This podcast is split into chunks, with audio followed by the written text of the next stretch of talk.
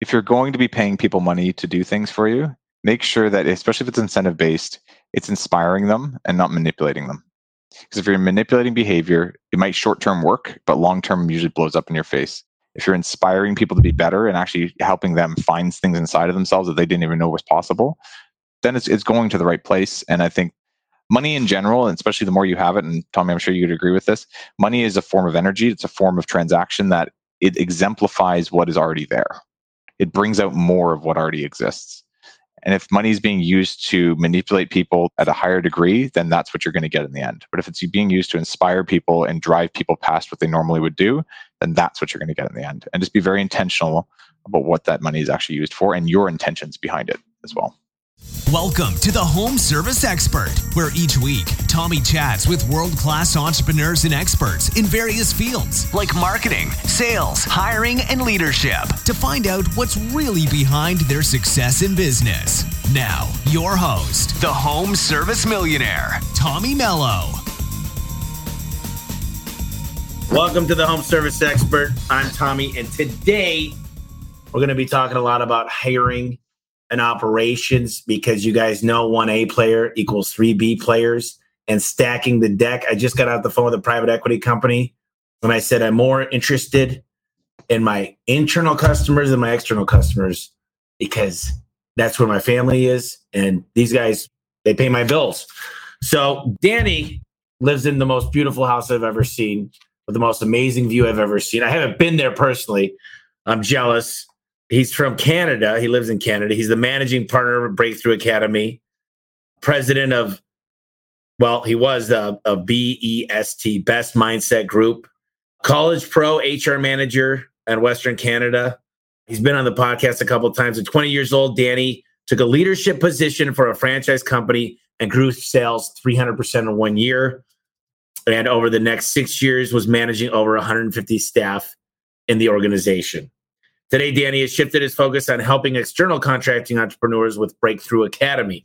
In just six years, Breakthrough Academy grew from 370 active members with over a billion in revenue and 41% net profit increase per member in 2019. It was also rated Canada's 16th fastest startup by Maclean's magazine.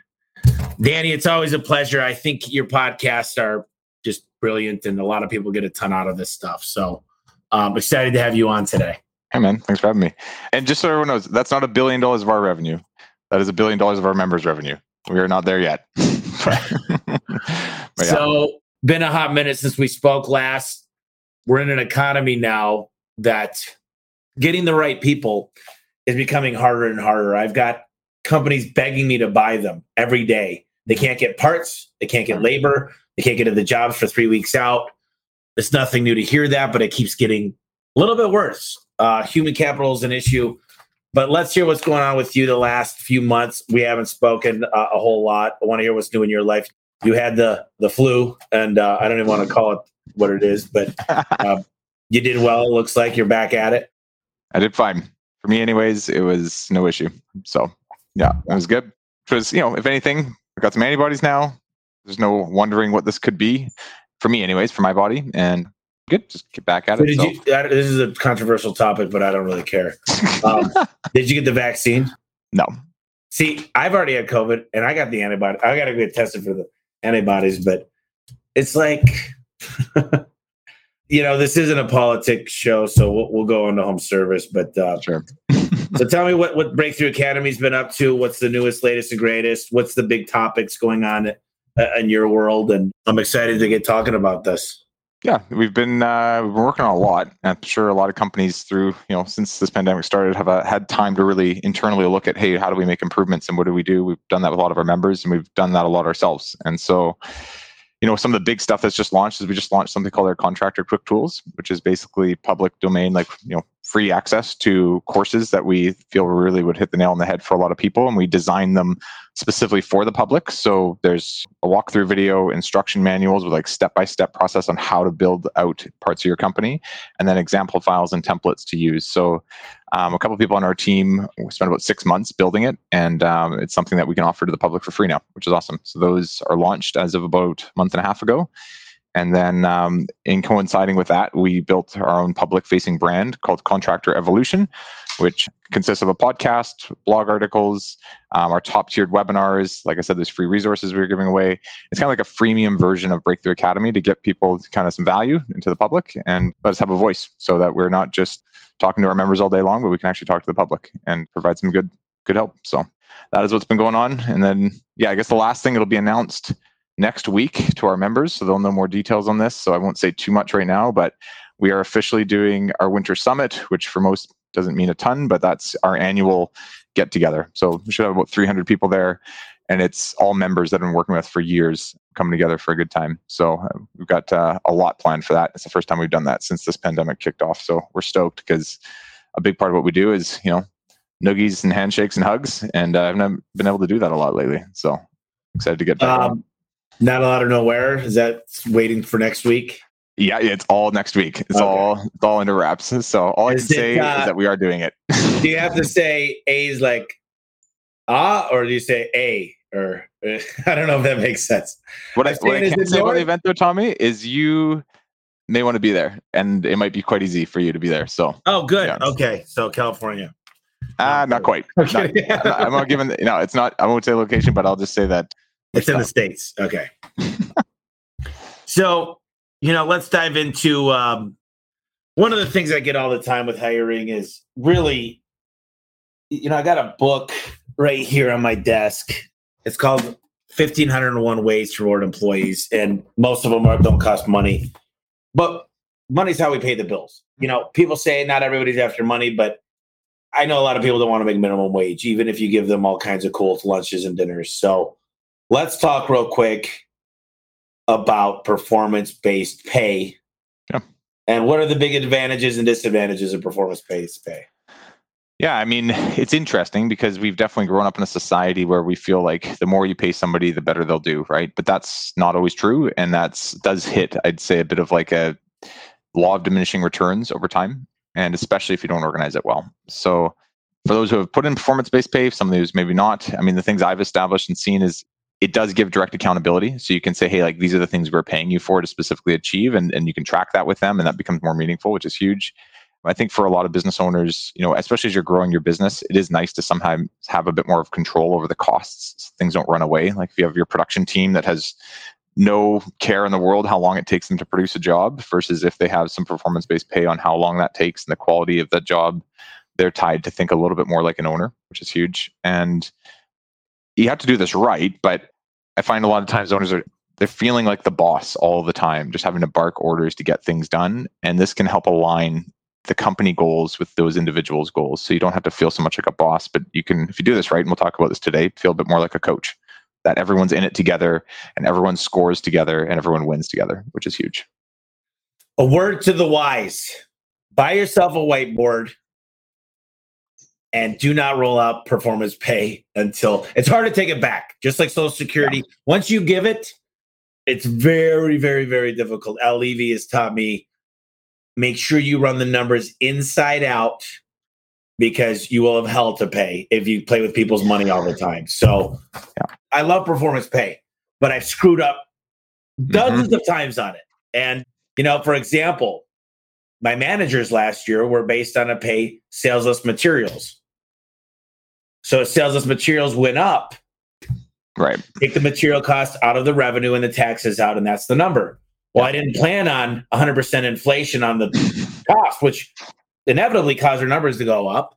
Yeah. Because a dollar's worth a lot less than it used to be. And so I didn't plan on rapid inflation, which was, I guess, we're up 120% of what we were at the beginning of the year. So you right. know prices have been going up. So a big mistake and here's where actually statistics come in. You learn a lot about finance and statistics and standard deviations and the mean and the median and how significant those numbers are. And that's what I've learned to kind of base things off of is compared to the cohort that you work with, instead of basing things on an arbitrary number that you have no control over. If prices go up, inflation happens. I don't think we're going to hit any deflation because uh, the plan of the Democrats is to release $5 trillion into the economy. But, anyways, so would you say incentives work on every type of task, like a CFO or a, a linesman, or where do you got to draw the line there? Yep. So it's funny. And so I've seen this for many, many years, going back to my days doing franchising, working with middle management, you know, now working with Breakthrough Academy, not only with our own team, but also within the, all the members we work with. There is this really interesting psychological study that was done. I first saw it on TED Talks like 10 years ago, and I was like, that is so true. And we do not reference it, I think, enough. And this is what it, it talks about. It says compensation and, and incentive based pay works extremely well for basic tasks and it actually almost does the opposite for complex tasks. And what they did is a study on, and I can't remember the exact task they had people do, but I'm just going to make these up and give you an example of this. One was on, let's call it ditch digging, and the other one was on like building a bridge out of popsicle sticks. I think I can't remember the exact ones, but they basically had a control group and then they had an incentivized group in each one of those tasks. The ditch diggers long and behold, you know, when incentivized, dug that ditch faster than anybody else that was not incentivized. Worked every time. Data was was very well proven. The people that were incentivized versus the people that were not, the incentivized people built bridges that broke quicker and were not as, as structurally sound. And the conclusion that came out of it was that when you put incentive-based pay, especially when it's it's quite a bit of incentive-based pay versus their base, you blind people from the task at hand and they start to just try and get to the result to get the money. And the problem solving gets diminished. Well, let me just ask you this. I believe in specialists. I don't believe you should have a CSR that's a dispatcher. I believe in a salesman versus a tech versus an installer. And if you could break apart the complexity of the role by getting a specialist, you see, when you have to build a popsicle bridge, there's hmm. someone that knows integrity of the bridge. And what I would say is, I think you'd want to limit it to a few KPIs. If it goes out of that, if it says the bridge needs to do this, this, this, this, this, then we're going to judge it by the design, this, this, this, this. I think that's when you go, wow, this is tough. And you know, there's something else I want to talk about, and I think you hit the nail on the head there. But we got to also discuss equity incentive programs, mm-hmm. rev share, yep. and a couple other things when it comes to this stuff, because those complex tasks, if it's on everything overarching, that's what profit share means. Yep. And that's what an equity incentive program or what is it? It's fake equity till it changes hand. Are you talking about profit sharing or what are you talking about? There's a profit incentive program, equity incentive program, and then there's phantom, phantom equity. So they're the same thing. So, but I'm kind of getting off on a tangent here. So where do we start out then? So typically you have three things. Al Levy has always taught me the triangle is CSR, dispatcher, technician. Do you believe all those roles can be put into a performance pay situation? Yep, and, and to varying degrees. So everyone in our company has some level of a bonus structure. Everybody. So we do that for a couple of reasons. One, I think intrinsically, I want our people to feel like they can get something for doing more, for going above and beyond. And I've always said that to my team. And I think for a lot of the contractors we work with, I always try and help them see it too. It's like, look, if you're giving away money beyond a salary, it should be for going above and beyond. And that should be the perception of it. Because if it's, hey, this is what I get paid to do my job, for the most part, unless we get into like strictly just like, you know, people that are commission based, doing your job is that's the hourly wage you're getting or that's the salary that you're getting. Going above and beyond is what the incentive is for. And that also helps a lot with what you were just saying around people get entitled to like, hey, this is how much I make. Why are you taking this from me now? It's no, this is because you went above and beyond. And that's a really important thing to distinguish. So yeah, whether it's our administrative staff, our sales staff, you know, production staff, everybody has something they're trying to work towards that they can still live without it, right? Their needs are still met, but their wants aren't. And that's where these incentive based pays kind of kick off. I know that there's certain areas like commission based roles, which we can talk about if you'd like to as well today, where it's a little bit different. But for the most part, when people are high in emotion, aka can't pay their bills this month because they didn't hit their targets, they're low in intelligence. And when you put your people into a constant state of high and low, unless it's a basic task, it can impede on their ability to be 100% them. And they start to lose themselves a bit as a result. That's really interesting. I do think that what I tell people to do when they're thinking about an incentive program or a uh, performance pay, the biggest mistakes I see is a lot of the things they pick are out of their hands. So mm-hmm. they might say, the CSR, I'm going to give you right. money based on how much their job description. Is. Yeah. And the problem is, yes, if they set the call up for success, But really, that's really difficult to pay the CSR on the ticket total. Yeah. But yet people do that. But here's what happens some good things happen is they try to give the number one guy at sales all the jobs, but then the, the next CSR goes, well, why are they? And then it turns into this internal conflict, and then it's like, and it just doesn't make sense. So a lot of times we pick the things that are out of their control. Right. So how do you stop that? Yeah, I mean, there's no what. I wish I, in a podcast I could explain exactly how you stop it. But the, the best thing I could say is is first you need job descriptions. If you don't have job descriptions, don't even think about incentive based pay because you're just going to create a line, misalignment all day long, especially for where you're heading in the future of the company. Once you have job descriptions and people have very specific things that they do and they don't do, and there's a production line of passing the buck down from lead all the way to invoice, and they know what part they do, now you can stare at that job description and say, what are the things that this job description does every single day that would benefit the company if they did it better or if they went above and beyond? That's the stuff that they should be focused on, right? So every company that's going to be different. But if you haven't even defined what people's jobs even actually are, and you're already putting in bonuses, you've skipped a step and you're going to create animosity. You're going to create misalignment. People are going to feel, yeah, like I couldn't hit my goal because I'm not even in charge of it because you haven't structured it properly you know, I got a scenario for you that's actually happening right now at A1. We came out with this program called the Pinnacle Club, and it's for my technicians. And if they hit a certain customer satisfaction, conversion rate, and average sales material ticket, they get to go. Mm-hmm. Well, three of my top guys came up to me and they're disqualified because they were in a different role in the beginning of the year and they switched right. back to tech. And oh my God, you don't want to piss off these guys because they're amazing guys and they're great at what they do.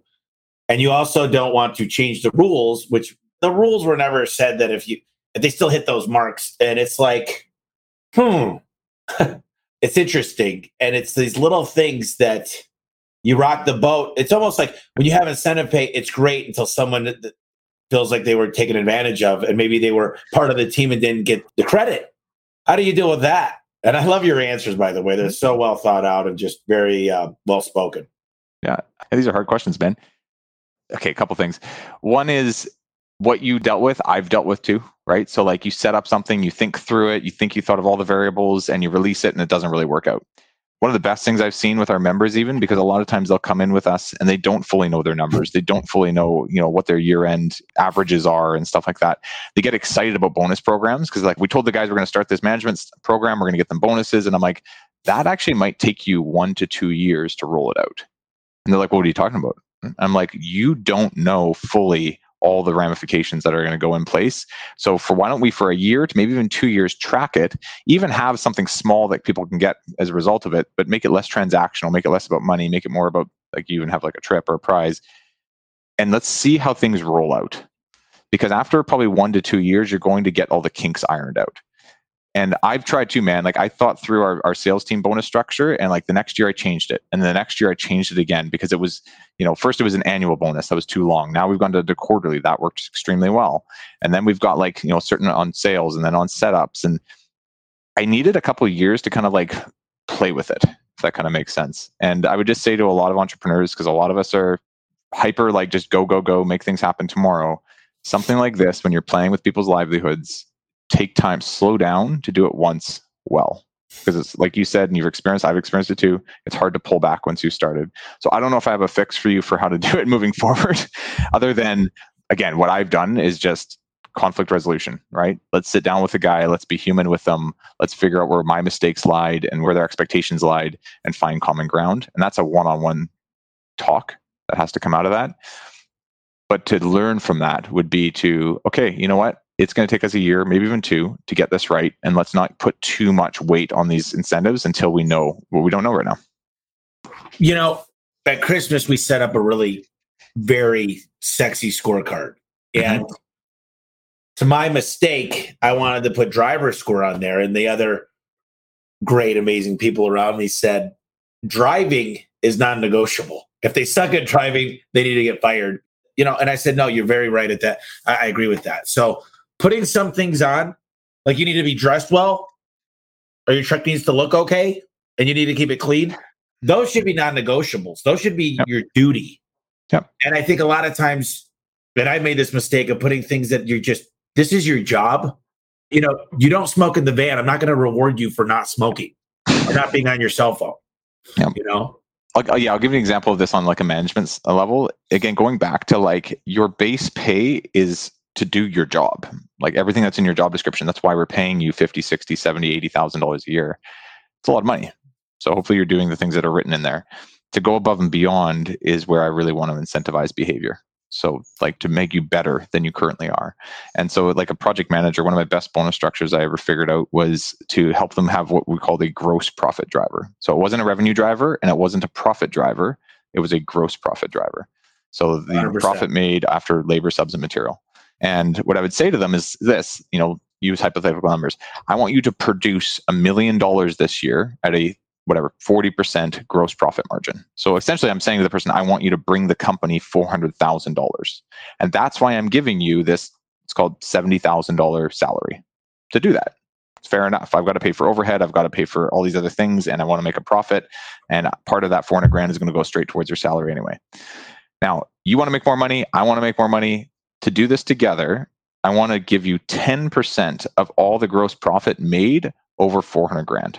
So if you make $450,000 next year, I'm going to give you $5,000 bonus because it's 10% of what's over 400K. And you can do that by producing more. You can do that by producing that million dollars more profitably or the combination of the two. And that gives them a, a baseline where it's like you still got to produce 400K this year. Like that's your job. But if you want to go above and beyond what I've budgeted, then you can make yourself more money and me in, in turn as well. And now we're in it together. But again, See, it's for going above and beyond. I'll tell you, you guys listen to this. This is true. I've done programs like that. The problem is, then I say, you know what? You're a better closer. I'm going to get appointment setters for you. Mm-hmm. Then I say, you know what? You're better at closing high ticket items. So I'm going to make you, I break up the divisions and create specialists. Yep. And then all of a sudden, they're like, well, I hit my numbers, you know, second quarter. And you're like, shit. and, you know what? So that's why I think you said you got to take some time. And yep. that's as you develop a company because when you're young in a company, you know, there's a lot of people listening that work for me or are going to listen to this. So got, got to watch what I say.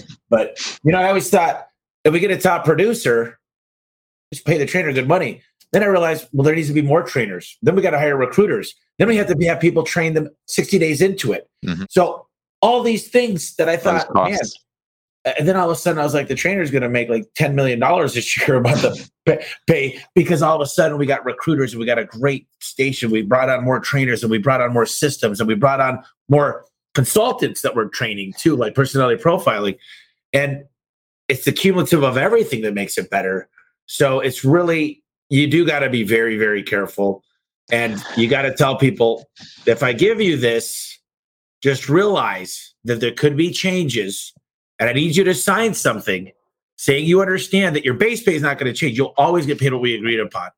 But if we got to make this thing a little more robust to get you some other people involved, you realize that this might not be the same. And it sucks when it happens because you see top producers that are kicking butt, getting paid deduction. Their life becomes a little easier, but it's still aggravating for them. What you're describing is a company that is growing quickly so the rules of the game are changing quickly. And that's right. that's true for a lot of us right? So like the overhead changes the marketplace changes. And i think for a lot of us especially now you're not in this position but i think a lot of people listening probably would be when you're a smaller company it is kind of like in the beginning almost like yeah i could give them a percentage of this and them a percentage of this and then i'll have my percentage and then it's safe. It's good. But they're not looking three years out or four years out and how that all changes. And i've realized too it's like it might might feel a little bit more like a high risk thing in the beginning, but to provide people with good, stable salaries that they don't need the bonuses.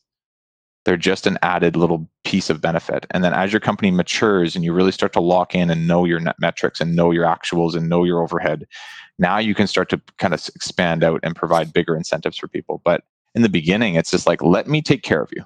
Let me pay you what you're worth and let me go figure out what we actually have here. Once I figure that out, let me come back and provide something that's a little bit more like, you know, incentive based pay. But our company, I mean, every single person we work with, I would much, even on my sales team, I would much rather pay you extremely well, make sure you can live your life. But if you want to have that extra nice house or that extra nice car or whatever, these are the things that you know we'll work towards through incentive based pay. Other than that, your bills are always going to be paid working for us. I don't want you stressed out. And like you just mentioned, the rules change every year things change. And I don't want to get stuck in a weird spot where I got to pull back on something I promised.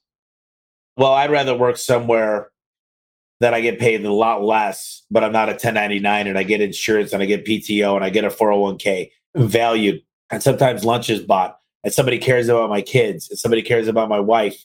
And those are the things. And it's a family rather than a 1099 contract that gets shit on all the time. Yep. And I think those guys that come in here and say, I make more as a 1099, blah, blah, blah, blah. I go, go pay for your own gas, pay for your own truck, pay for your truck insurance, go get an insurance plan, pay for Aflac. We cover Aflac at least a portion of it. We pay for the Dave Ramsey program. You add all these things up, you're making way more money as a W 2 for me. And you mm-hmm. don't do your taxes. So you think you're making a lot of money because you all Uncle Sam for the last 10 years because you never paid taxes. There's pros and cons to both. I see in the roofing industry, it's it's very 1099 driven. And I also see that there's models that are pretty well proven now. Like people kind of know generally, like when you're in Texas or when you're in Colorado, or there's a certain amount that a decent sales guy can book in a year and a really good sales guy can book in a year. And it's the industry has become more and more standardized every year we go by. And I think it's getting to be a little bit easier to understand how to pay a 1099 in that realm. But I would say it's 10, 15 years of running 1099s, not just for one company, but for all these companies combined. I see them at conferences sharing what they're doing, and it's starting to come down to a bit more of a common denominator. But yeah, it takes time. And nobody's going to be able to like just year one of production be able to figure out what the best bonus package is going to be because you have no idea. So be careful not to go too far with it. Anyways, we've talked a lot about that, but well, you know, here's the thing. I just decided to buy grills, barbecue grills for every single market. And one of my managers was like, dude, I got the grill. We grill up every day. The guys love it. We're attracting so many people because they're close to the distribution center. Sometimes we even grill for other grocery companies. And I'm like, I love that because it means a lot to me to be able to have lunch. And if you add it up, there's so many things you could be doing to create a better culture. And I'm obsessed with culture these days. I mean, I think I told you this, Danny, but I used to hate the word culture because I was putting out so many fires. I'm like, what the hell is culture? Like, mm. this is crap. But I realized I was the problem. right. Because I was a firefighter. And it's compassion, it's understanding, it's communication. How important is that versus their pay grade? Again, going back to my background in franchising and just working with hundreds and hundreds of people, I did notice that pay was the number one importance to people up until the point where they could pay for their bills and save, say, 10 to 15%. After that, pay became a, like quite a bit less important. And where I saw a lot of my franchisees sticking around, our painters sticking around, was because what you're just talked about with culture, we had a performance culture. So we felt more like a high level sports team than a painting company. And we were all trying to track goals and see what we could hit and achieve and award people for that. And it wasn't always money. It was sometimes it was just like you literally get an award at the end of the year. And it was like the sought after thing to get. And that gamification of our business really changed people's mentalities from being transactional with me, right? You pay me this, I'll do this for you, to being a cohesive team, right? You think about the sports teams you were part of when, when you were a kid and think about how much you like sweat, blood, tears, like put it all out there for what? So that you could win the championship. What did you did you get paid for that? Nope. but you cared about it a lot. And it's tapping into that same primal nature within the, well, the competitiveness. That's why I hire only competitive people because they like to win and they've been in competition. I don't care if you you're, you played in the symphony. You understand what it's like to practice. You understand what it's like to want to be better at something. Totally and you can have fun with it. And people from there can get a lot more value than just money. Now, is money important? Definitely. And if you're trying to find ways to pay people less, you're, you're already thinking the wrong way, right? Like I constantly, every year, I'm like, how can I make my people more money? It's so fun for me to be able to have them make tons of money because in return, they bring that value right back to our organization. And I tell my, my team that one thing they know in working with me is I'm not like, hey, like you missed your goals, too bad. I'm like, no, you're about to miss your goals. I want to make sure you hit year end or hit quarter end. I will figure out with you how to make sure this happens. And it's my job as their coach versus their boss to get all my players to be like top stats. Well, let's go beyond that because for me, every once in a while, every quarter, I go up there and I go, who here has a Harley? Who here has a boat? Who here? Those are all, and I hate to say this, depreciating assets. Mm-hmm. Your snowmobile, your jet ski. And I go through this and I say, look, if you can't save money at 40,000, you'll never be able to save money at 100,000 unless we work together.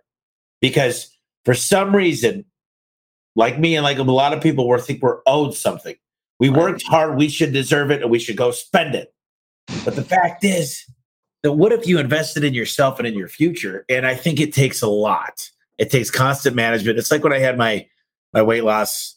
I was such a horrible leader when it came to this contest. I spent five grand, 3,500, a thousand, and five hundred, And we didn't get accountability partners. We never talked about short term success. We didn't celebrate the little wins like not mm-hmm. eating any fries for a week. I could have done such a better job. And I think there's a lot of things that go into leadership that's more than just the money. Yep. It's teaching people. We weren't taught in high school how to not, not bounce checks or get an 800 credit score. No one teaches that. So I feel like it's kind of our responsibility as business owners. And half the business owners I know, they're in debt. And so it's a tough thing to do. But when you can do that and you can change lives, it means a lot. Yeah. We actually, our own company, we have a podcast coming up on just how to create essentially just like company brand to your people. Like, how do you create a brand to the world that your employees are drawn towards, right?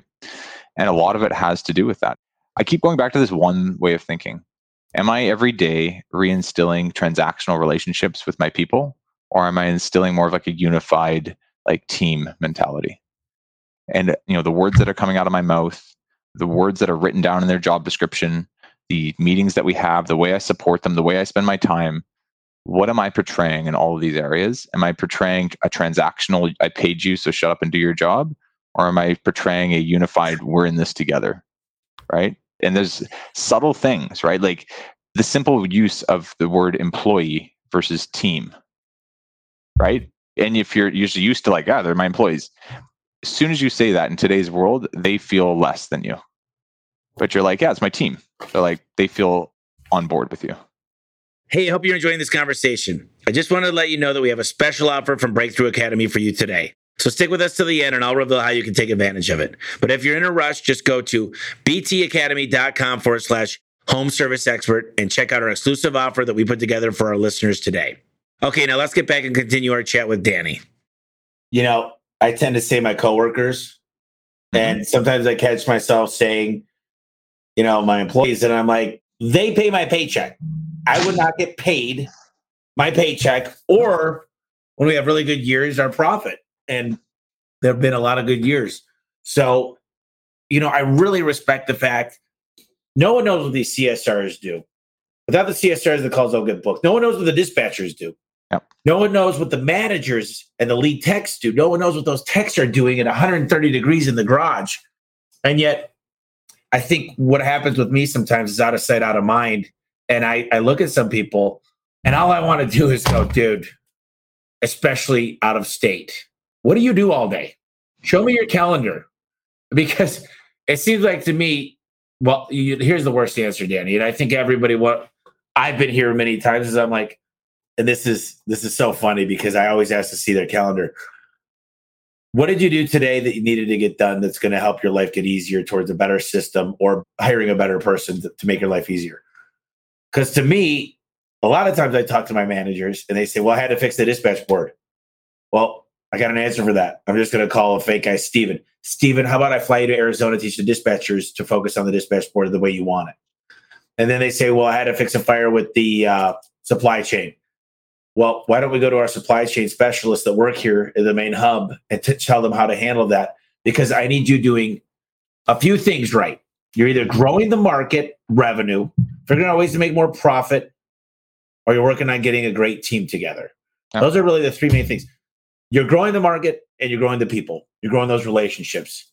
And uh, I know I'm going off on a little tangent here. I, I, was starting to talk about how everything applies, but I think sometimes we take for granted what our guys do, but it's our job not to let them firefight.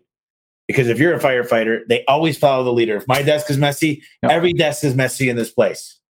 Yeah. And you're also just talking about like what kind of mentality are you creating in people? Because what you're describing is people going from like a I do my job taskmaster mentality to a, like a problem solver, kind of more like independent thinker mentality. And you create your own reality around you every single day, right? I even think about with my team, I'm like, I can say to them messages of, you know, you're a part of this and you couldn't exist without us. Or I could send a message of you're incredible and look what you're creating around you and look at the opportunity that you're doing. I don't even think I could do it that well. And just that simple like line of communication changes their mindset. I had one guy on my sales team for years. He makes calls. That's what he does. He makes calls. He calls people, you know, 50 to 100 people a day. And that was all he did for like two years. And that was all he ever asked to do. And he had kind of a okay mindset around it. But there was times I could tell he just was like losing it because he was just burning out because who wouldn't after making that many phone calls? And I remember reaching into him one day and just being like, bro, like I know you're more capable than this. And I know you have so much more locked up inside of you and you're not using it. And we need to address that because it's it's you have a better potential to be a better person and I'm not allowing it and you're not talking about it. And we need to get level you up. And the first thing I said to him is, I trust you. I trust you with some of the decisions that I'm making right now. And I'm going to give them to you and I want you to see how you do with them. I knew he was his capacity was there. I knew his ability was there. So that was step one for me. But once I knew that, like really laying into him, I trust you. A year later, like everything changed. Like he's now actually leading up our entire like follow-up team and he's like reinventing our CRM for us right now. And he's doing all kinds of cool stuff that's like optimizing our flow. And then he came back to me and said, I'm like, like, what's changed? He's like, you told me that you trust me. I never thought you trusted me, just the way you were acting prior. I was like, right. He's like, you're always tracking like how many calls I was making every week and like wondering why some weeks were lower and some weeks were higher. And then finally you just told me you trusted me. Like, right. Pretty profound. That's a good story. You know, part of them is knowing that you believe. Uh, the, the other day I had a tech call me. I was in Florida. This was a few weeks ago. And he said, dude, I feel so bad. I'm letting you down. I know when you were talking about conversion rate, everybody, I get a million calls from all my technicians after a meeting, if I address something, they're like, dude, I know you were talking to me. I was like, no, I wasn't. I didn't. they, you know, they all they feel guilty. Message. They're like, he must be talking about Yeah. me. 'cause- Yeah. And they call and he goes, dude, my conversion rate hasn't been my average ticket's not where it should be. And I said, do me a favor. Let's say this together. I'm a winner. Pull your shoulders back, put your head up, be a little louder, and smile. And here's what I want you to do. When you knock on that door and you offer a coffee before you get there, I want you to play with the dog. I want you to say yes, sir, no, sir, and I want you to have fun. He called me back. We called a couple technicians in between that. And he goes, I had so much fun. I was smiling the whole time. I just walked out with a $7,000 job. And we, we rejoiced. We were excited. We clapped. We celebrated with him. But he needed to believe in himself as well. And I think sometimes we don't know what's going on at home. And that's what one of the things I try to do is go out with the significant other that they're they're, they're part of the business too. And you got to see how that relationship is because something could be happening at home or with your kids or anything else. And a lot of times you bring work home and a lot of times you bring home to work. So it was a profound having this talk with him. And like you said, believe in yourself.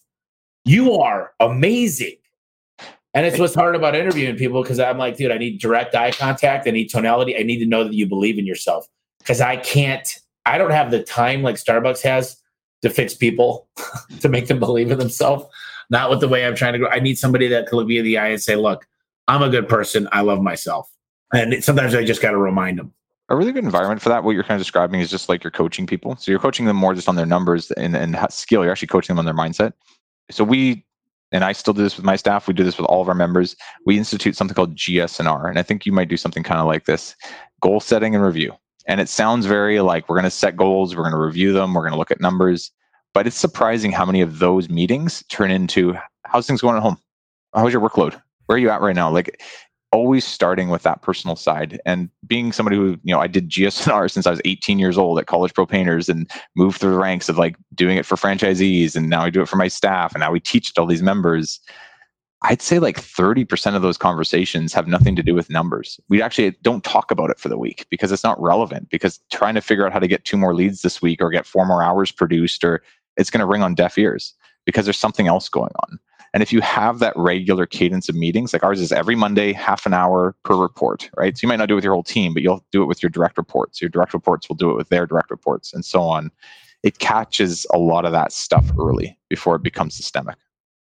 I love that. And you know, we're hiring a dream manager right now. And I want to know, Danny, your dreams because your dream is not for me to become a billionaire. I don't think. Maybe it might be, but I don't. So, what are your dreams? Because if we can help you accomplish your dreams, I just love the notion of becoming a person that's trying to help others accomplish their dreams. Mhm. And you know, I love the idea of just giving. Mhm. Because for some reason, when God's been good and plentiful to us, I feel like we we want to give it back. Yep. And I, everybody that I've ever went to and sh- visited their shop, they opened their doors to me and gave me everything. And they've been very successful and they pay it forward. And now I told my guys yesterday at our Thursday morning meeting, I said, guys, not to sound condescending or cocky, but God has been good as far as financially to me. I don't need to work anymore. I don't need to be here Monday through Friday. I'm coming in Saturday. I'll be here Sunday. I don't have kids and I'm not married. So, Mm-hmm. but I want you guys to know that my goal and my dream is for you guys to hit your dreams.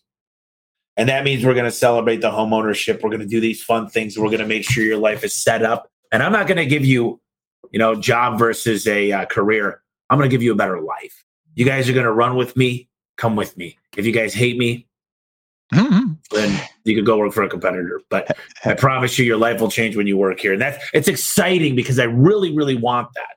Yeah, it's important for you to know too, and, and to even express this to them. There's no such thing as altruism. There's no such thing as a selfless act. And it's not just money that is always going to be the beneficial thing. For you, you're like, I actually personally get a lot out of seeing you guys succeed. You're getting a lot from that. Oh no, yeah. And you tell know what? people that, somebody like, I- dies, we're selfish that we cry because I believe Yeah. they're in heaven. So you're right.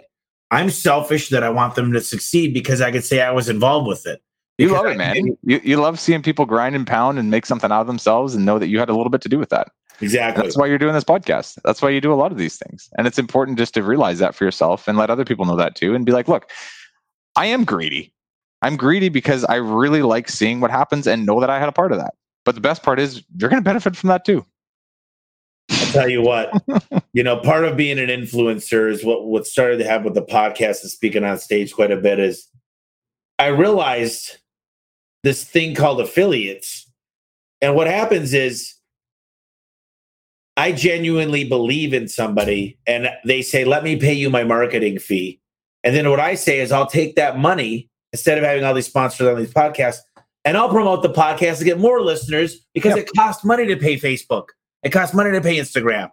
And I'm not going to pay take money out of A1 because that's not fair to my employees. So somebody's willing to, if I love them and I cherish the company and they say, hey, Tommy, what I'd like to do is throw you a few bucks because you've helped me succeed and your outlet has, then what's so cool about it as an influencer is I can take that money and get the message to more people. So all around it all becomes this equilibrium that feeds the beast. And I don't feel bad doing it. And the people I work around don't feel bad doing it. And I love it because it's genuinely things that I care about. Take, for instance, for example, if I had a guy that was just amazing at Google or something, what's so cool is I will never stand behind somebody. And I know a hundred thousand people probably that got screwed over by a Google guy. So if I could promote it and say, this is a good guy, and he's like, dude, you changed my life because I do a good job. Look, this thing is is definitely changed. I owe the, everything to the podcast because Al Levi came on the podcast and decided to go to lunch with me and teach me about manuals. Then I had Dan Antonelli teach me about brand. Then I had Ken Gitters come on and teach me about buying company. And literally, they wouldn't come on unless it was entertaining and we were helping people. So people say, "What's the catalyst in your business?" And I'm like, I, "It was the podcast because people now want to talk to me. Mm. They didn't want to talk to this firefighter Tommy Mello before the podcast." Here's an interesting concept. Actually, our event's coming up in, in January. One of the things I say at almost all of our events is I'm like, look, you guys are all here. You guys all have, you know, needs and wants and business interests and, and hope of what you'll get from this seminar or this you know, thing we're doing. Approach it like this. Everywhere you go, figure out how can I help? How can I give? And if you all do that, all 300 of you here t- this weekend, watch as 300 people do the exact same thing to you. Now, instead of just one person trying to draw as much as they can and pull out and whatever, get what they can get, everyone's focused on each other. And it's it's a very small tweak to how the conversation goes with people. But I do feel, and I and I see it even in business right now, like more and more business owners need to understand that because we all know so much, but we have to be willing to work together because as big as your business is or my business is and other people's maybe like we're all still pretty small fish in a pretty massive pond. Like there are organizations that are just eclipsing anything we could ever even dream of. And if we're all going to work against each other and all of that, then we're never going to get anywhere. But things like this podcast and like these programs and some of these guys you're working with, like we can work together and actually pool resources and do something much greater than even just one individual company, which is cool, which is exactly what you're experiencing. And I've seen it time and time again with our membership. And we're getting out of this the compensation incentive things, but just the message I always say to entrepreneurs is like try to find ways to develop non-transactional relationships.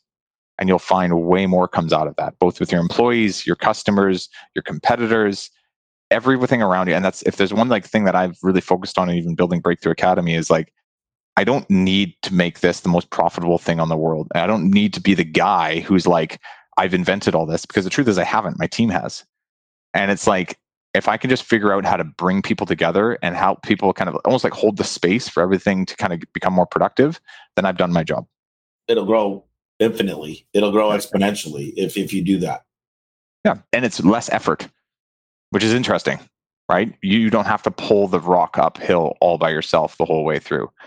Everyone will do their strengths and do their part. It's true in your company. It's true in you know your working relationships. It's true in your family. You know, um, just because look, I'd rather have a podcast like this. Yes, I like to stay focused, but if it goes somewhere, uh, this one is going everywhere, and I love it because you know, for me, I was on this podcast yesterday for this pest control company, cool dude. And he shows me, he sends out these letters to every single pest control company in his markets to buy them. And there's this amazing book right here by Chet Holmes called The Ultimate Sales Machine. And then there was a student of this guy who wrote this book called The Dream 100. It's a $100 book. And in the book, he says, learn how to identify your perfect 100 me, I got clients that spend over a million dollars a year with me. If I find a hundred of those, uh-huh. that's a hundred million dollars. It's very easy. Now, what can I do to get a hundred people? Well, you know, all these gifts came. There's these gifts, these cups. They got my name and Bree's name written on them. We just got those cups. We have our own brand on those. Those are good cups. Tommy, the Mello family. So this is a company that sends these things out. This is a shirtisherie, whatever they're called board. But yeah, I'm not good at that. Recruitery. Um, recruiter. I'm not a cheese man. But uh, this company sends out gifts and they make itemized things. And imagine if you found 100 companies you wanted to buy or partner with. And you worked with a VA and you worked with them diligently and you went to town and you find out their favorite Metallica, they love Metallica. So you superimpose them in a picture and you get a fake signature and you tell them it's fake, but it's kind of cool. And then you put we love that you're four and a half stars on Yelp. And you write about how the company was founded and you send a nice gift and a nice, a truly nice gift that they're interested in. Do you think they take your phone call and want to do business with you versus yeah. this thing that comes to everybody that's generic? And you know, the generic ways works. Your guy made 200 calls a day and he, you know, he accidentally got lucky a lot. But if you go with a purpose, yep. and that's what I'm learning is I'm trying to identify my dream 100. But more importantly, here's the next game. I'm identifying my next Dream 100 employees. And then even on top of that, Dream 100 companies, Dream 100 employees, and Dream 100 customers, which are clients because they spend a lot of money with us. So when you start thinking with purpose, the world becomes a lot easier. And you know, the world doesn't change, your attitude changes. And I got to tell you, I hate the people that say this and I'm saying it. I'm 38. I hate this. But if I knew then what I know now, and I'm not even, I'm not old, but damn, who would have thought 40 years old is right around the corner? But this is gold. I think just mm-hmm. identifying 100, 100, 100 and working on what those people are and how to get them. Because I could send a free book. Listen, if I get somebody that spends a million dollars and I spend 10% in marketing, do you realize I could spend $100,000 to acquire that customer? $100,000 if I'm willing to spend 10%. Yep. Yep. I could buy them tickets to Hawaii for two weeks and still make a ton of money. So the thing is, is it just changes your whole paradigm, doesn't it? One thing I've noticed is uh, how we do, like you're saying, you're 38, how we reach different stages in our life. So, like when we're in our 20s, we're in our like warrior phase. We got to conquer, we got to achieve, we got to win, we got to own, we got to make money. And I'd say it's a pretty important phase, right? Like a lot of people need to establish themselves on this planet and find out who they are right in their 30s you're kind of continuing that and you're you are now physically establishing yourself you're gaining that wealth you're gaining that right recognition and then by the time you hit your late 40s and 50s you get to what you're talking about right now is where you do really want to start to give back. And you feel that and you see that in older people right? Left right and center not everybody but a lot of us. Yep. And it's pretty natural for the human experience i think for people to go through that and i think it's important to recognize that. Like one thing i've done in my life is i'm like hey like working hard and, and conquering and owning is important, but I can see that like there's another phase here. It's not always going to feel like that. And the reason I know that is because Tommy, think about when you were in high school, how much you cared about being cool or getting by or getting good grades, or think about how much anxiety you had around like somebody picking on you or the teacher gave you an F or whatever it was, and how much that didn't matter now in your life. The mm. same is true in this like business thing we're doing right now. This whole thing of like, I got to build a business and conquer and grow. And it's really important for now. But when we're 50, 60 years old, we're going to look back at it and be like, that was a cool game. It taught me some cool stuff. But it, what, what I was so emotional about wasn't nearly as important as the relationships I built along the way. Yeah. The deal is, is I know a lot of billionaires that want to kill themselves. Right. I look at my buddy. He's a very brilliant guy. He got paid a ton of money and he says, Tommy, do me a favor, don't ever sell. He goes, I lost my purpose he goes, the money, the couple hundred million dollars I got is great. And I'm like, yeah, pretty nice house, kind of cool car. I like the boat. But at the same time, there's not as much purpose waking up. And the reason I'm here is I got a bunch of phone calls after a meeting yesterday, and they said, dude, that was an amazing meeting. And I was so excited. I was so excited, energetic. And to not be in this role, I've worked hard to be able to give back to these guys and gals. And I'm not perfect. I'm far from look, I'm a six out of ten on a good day. No, I'm actually make it three out of five. but uh, I, know, I know, I know. But I'll tell you, I joined this club. It's called the Hundred Million Mastermind, and these guys are going. I know rich people every day that commit suicide. Mm-hmm. The money is a tool. And when people understand, yeah, it's easy to say that when you have it. Yep. But the deal is, is I guarantee you, if I went dead broke, I'd have the money back within two years because I know how to get it now. It's yeah. so crazy. You see these people; they live extra. Sometimes they go broke. They lose all their money in real estate. Within three years, it's all back. And it's it's actually the relationships. The relationships I could get money back, but the relationships, my integrity, the fact when I shake your hand, I mean it. That's something. There's so many rich people I know that they're scumbags and they're scummy, and I hate them Mm-hmm. And there's other guys that would give their the shirt off their back, and the reason they drive a normal truck to work. And I love those guys because there's so many flashy guys. We used to call them thirty thousand dollar millionaires because they'd rent a Beamer, they'd lease a Beamer, live at their mom's house, you know, Scottsdale. But this is fun stuff, man. I I know you had something very important drill you wanted the audience to listen to, and I don't want to take that away because I do think performance pay, I'm bringing it back. One of the best things about our company is top performers can make. What I love the most about performance pay is I got CSRs making 26, 28 bucks an hour. And then I could advertise that, and three of them could come on and say, Yeah, I make this consistently. But they're A players, they're drivers. Mm-hmm. So, one of the things that my call center manager taught me, Angela, she's brilliant she said, don't give an hourly rate plus bonus, give an hourly rate or bonus. Hmm. So that way they're making minimum wage or their bonus number. Right.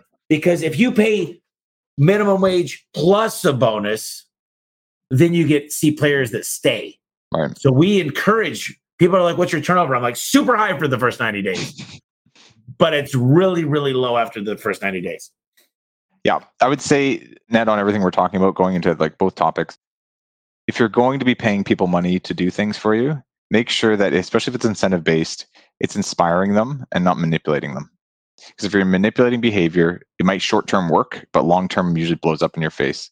If you're inspiring people to be better and actually helping them find things inside of themselves that they didn't even know was possible, then it's, it's going to the right place. And I think money in general, and especially the more you have it, and Tommy, I'm sure you'd agree with this, money is a form of energy. It's a form of transaction that it exemplifies what is already there.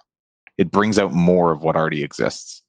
And if money is being used to manipulate people at a higher degree, then that's what you're going to get in the end. But if it's being used to inspire people and drive people past what they normally would do, then that's what you're going to get in the end. And just be very intentional about what that money is actually used for and your intentions behind it as well. You know what I love about talking to you and other business owners is I've been an employee. I've been a dishwasher. I've been a busboy. I've worked at a lot of jobs. I worked at women's shoes, uh, dealers selling women's shoes. that was a funny job. But I liked that that I could always look at how much I hated certain things, like being on call. And so a guy came up to me this week and said, I hate being on call if I get no action. So I said, That's not fair to you. And I wouldn't want to work for somebody that had on call shifts that I stayed home all day, stressed up, waiting for a call, I couldn't live my life, even if it's only one day a month or one day every other week. So I'm talking to my dispatch manager saying, listen, we can pull today, we Friday, we can pull from Saturday, Sunday, Monday, and work very hard to make sure this on call at least gets one job. And then if he gets another one, he's fine. So I love thinking as an employee. But what I don't like, Danny, is I don't like employees thinking that they know what it's like to be an owner if they never done it. I appreciate mm-hmm. employees that to own their own businesses because they yep. actually know what it's like. You know what I mean? Yep. It's something I saw every single day. So back in the day, I was a franchisee. When I was 18 years old, I started my own business. I remember thinking I knew what it was going to be like to start my own business. And it's just like having a kid. Like you just cannot describe it. And it's 10 times crazier than you ever thought it would be. Then I got into a position where I was hiring and training young franchisees who was 18, 19, 20 year old kids to go start their own business for the first time. And I got to experience that shift in their mindset, going from like, you know, like I'm due this, aren't I? I'm like, I'm owed this. I'm like, you're owed nothing. This is your business. Everything is on you. And the 80 hour work weeks that you're going to go work, no one's going to thank you for it or say anything. You're just going to do it because it's the right thing to do. And when you can learn that way of being, it changes somebody like internally for the rest of their life, I think. And it gives them a level of freedom and a level of, I'd say, discipline that most people don't get to experience. And until you've experienced being off on your own, you're right, Tommy, like you can't know. You can't read it in a book. You can't be told by a friend who's doing it. It's an experiential. And yeah, I would agree with that in a big way.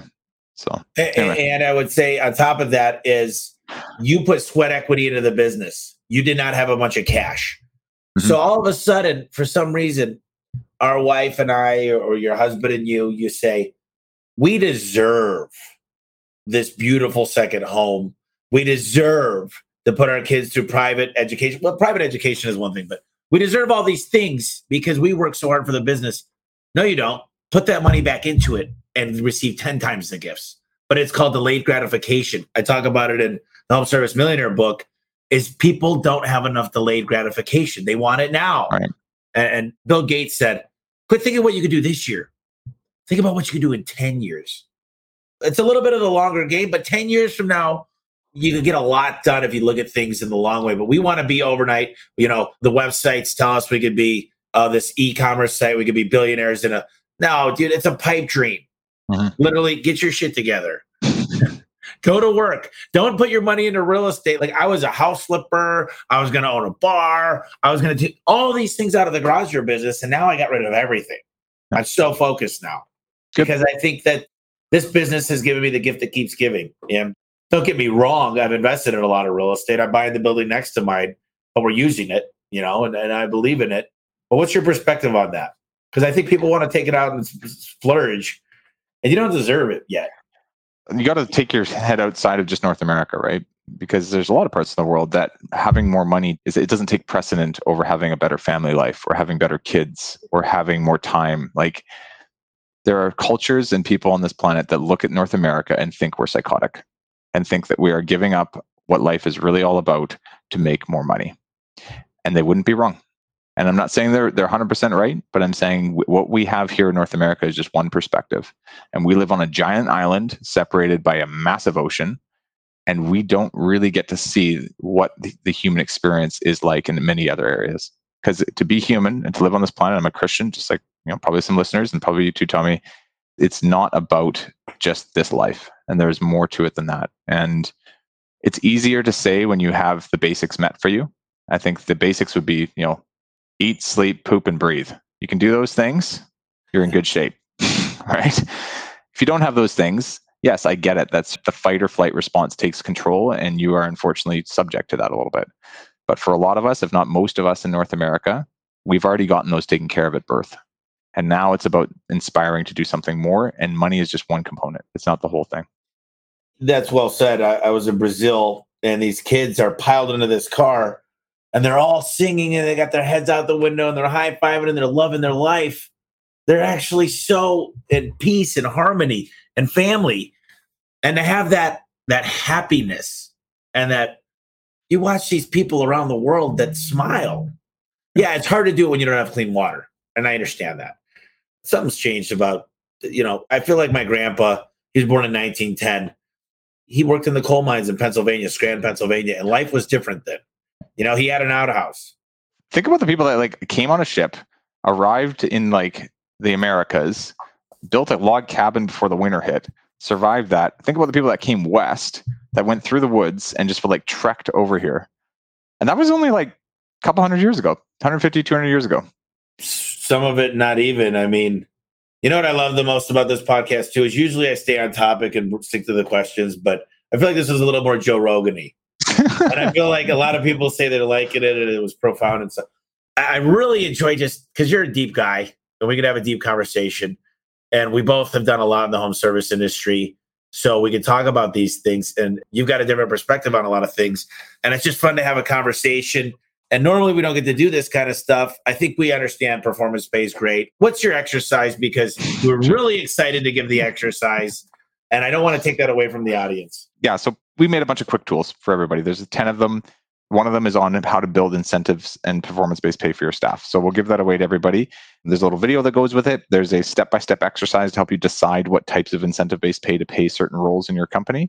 And then there's a little thing for you to kind of build out for yourself so you can build your own incentives. So I'll put the link in here. You guys probably will have it in the show notes, I would imagine, for those who are listening. Yeah. So if they go to the home service expert to find this podcast, this will be in the notes and you get these free links. This stuff, I'll tell you, is very powerful what you guys do there is it's so hard for me to teach. I've just I know when I have kids and I'm going to have kids hopefully, I'm going to be so patient and I'm going to have so much understanding and what my daughter my son's going to go, "Daddy, what's 3 plus 3?" And I'm going to go, "Son or daughter, one, two, three, four, five, six. And I'm going to be patient. And one day they're going to be smarter than me. But for some reason, when I teach, I'm like, it's six. you know, and I don't have a lot of patience. And sometimes I forget where I've been because it's so hard to remember. It's so hard to remember what I was because let me tell you, you know, there was a time I was a four handicap in golf and I always wanted to golf with somebody that was even. If I golf with somebody that was 10 under, I'd be like, dude, I can't take a divot and get backspin on the ball. Like, it's just not where I'm at right now. So right now I'm going and visiting two, three hundred million dollar companies. But before I used to visit six million dollar companies and ten million dollar companies because I wanted to be that.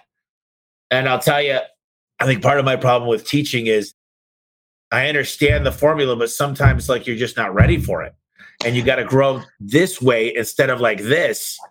And I want to have everybody listen to the podcast, skip the steps that I failed at. But sometimes my mom and dad told me this, son, you're going to make your own mistakes. And I wish I could take the mistakes and tell you, but you're going to make them. And I wish I could do this for you, but it'll make you stronger. And I wish I could take all the business owners listening to this and say, listen, I want to give you the best life and the best marriage and the best father, motherhood, whatever. I just, certain people are hearing this and it's the perfect podcast for them that they needed to hear today. Other people might say the other one last week or two weeks from now, but it's very, very interesting. And I'm hoping that they just understand that I'm just getting started. 100 million used to be a goal. Then it'll be a billion. But the deal is, is that just means more lives I can help. So I would say this too from getting to know you, like you're very good at inspiring people, but you're not the gifted teacher. And that's okay. I come from a family of teachers, so that's like kind of like was grained in my DNA. I'm not as inspiring as you, but I teach, and that's what I'm good at. And I've got some good thoughts. But you have an ability to inspire beyond most people. And teaching is something I think you have around you. You have people that help do that. So just do what you do best, man. You know, I'm like this. We went over that three weeks in a row. It's so funny. I tell my guys, so like, I remember Adam, my GM, he goes, Tommy, you talk about the same shit every week. You talk about conversion rate, average ticket, how to get eye contact. And I'm like, when I'm talking to 200 guys, all I need to do is get through to one. And every week, I promise you, I get a phone call, dude. And they're like, I'm like, what is there to talk about? we have a Mojo call every single day except for Saturday and Sunday. But what I like to do is hear somebody's success story. We say, oh my God, it finally clicked. When it clicks, these guys start giggling. They go, oh, you were right. And we go, you know, tell us about it. And we get excited about it. And we got this new fancy checklist that you got to take a picture of every single part before and every single part after. There's 60 pictures you have to take. And all my veterans were like, dude, you're crazy. What's wrong with you? And all these new guys are like, oh my God, this is freaking awesome. I could show the customer everything. And now all my fires, like the one lady said, we didn't replace her springs, it was broken. So we have the before and afters. Right. And then when I go to this job in two years, I can see exactly what the stuff looked like and know what I'm walking into. And so we turn it into a positive. I love what I do, man. I got to tell you, this, I wouldn't want to change it for the world, but there will be a day that I say my job here is done. And, you know, I'm not Elon Musk or, or Richard Branson, but I'm obsessed with space. And I think mm-hmm. one day I might not be going to space. I don't, I just, I love Einstein's theory of relativity. I love wormholes. I love the cosmos. And I think there's going to be something else that comes up.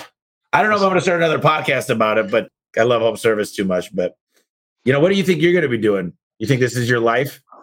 I'm 30. Hold on, 34. I mean, until I'm 40, this is me. This is me. I'm here. I'm in, and I'm like fully like I've got some stuff to create here that I'm super stoked about. I can feel it inside of me. Like I need to build things. Like I have to create something from nothing. And it's so like even on my house that I just bought, like I'm just constantly, you know, my creative juice are going into building an infrastructure that is stable and is beautiful and is unique and is whatever comes out of this thing. So it will probably be in building something. And if BTA continues to, you know, provide that runway, cool. Like we're building some software right now. We're putting about a million bucks into a custom application for our members that will eventually become public. And we'll we'll see where that leads, right? But one thing I've noticed my entire life is nothing has ever been planned out years in advance, right? Like I started a branding painting company when I was 18 because I was in university to be a police officer. I flew helicopters for a little bit randomly. Then I started like doing management consulting. Then I built this BTA thing. But if you asked me when I was 18, did you plan to do that? I'd be like, dude, I I was just building stuff and I was passionate about it and I was learning. And life will probably do that. So by the time I'm 40, we'll see. I'm open. I've got some ideas, but I'm not too tied to anything. So well, Danny, you are uh, one of the smartest guys I've ever spoken with. I love what you're doing. I've told you before, I swear, I think Canadians have different water or something. You guys are all smart and awesome and nice. I think you guys got a lot of values too. It's not as populated, it's not sales signs everywhere you look. It's genuinely great people. I always learn a lot from you, and I really appreciate today. It meant a lot yeah. to me, and I had a blast. Me too, buddy. Yeah, it's a good chat. So hopefully everyone enjoyed it. Well, there's three things that I always got to do that I forgot about. How do people reach out to you if they want to get involved with uh, your teachings? Uh, Breakthrough Academy. So btacademy.com. B is in Bravo, T is in Tango, Academy, A C A D E M Y.com is our main website. Uh, if you just want to check out our content brand that we just launched, it's uh, contractorevolution.com. Check that out. And then the second question is Are there any books that you've read recently that are must reads for the listeners that you really enjoyed? So you, yeah, you always ask me this. So it's funny, and I think I told you this last time too. I don't read books. So, yeah, yeah, that's right. Yeah, I don't know why. I watch a lot of documentaries.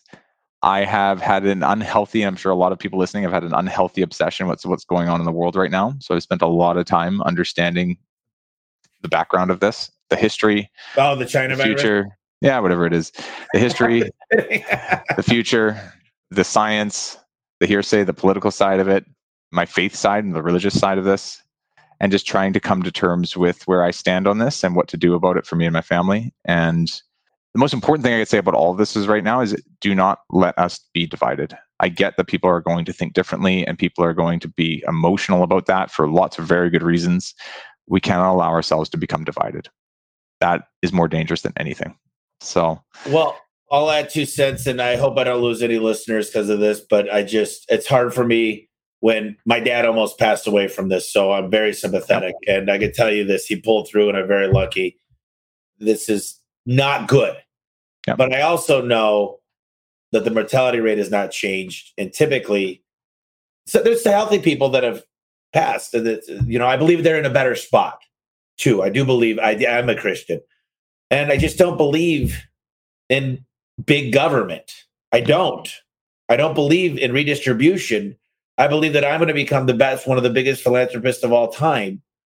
And I'm better than putting it through this system of diseased Republicans, Democrats, whatever you are. I just don't believe in big government. I believe that the, us people could make a better choice in our own communities. Now, that's a probably pissing a lot of people off, and I'm sorry.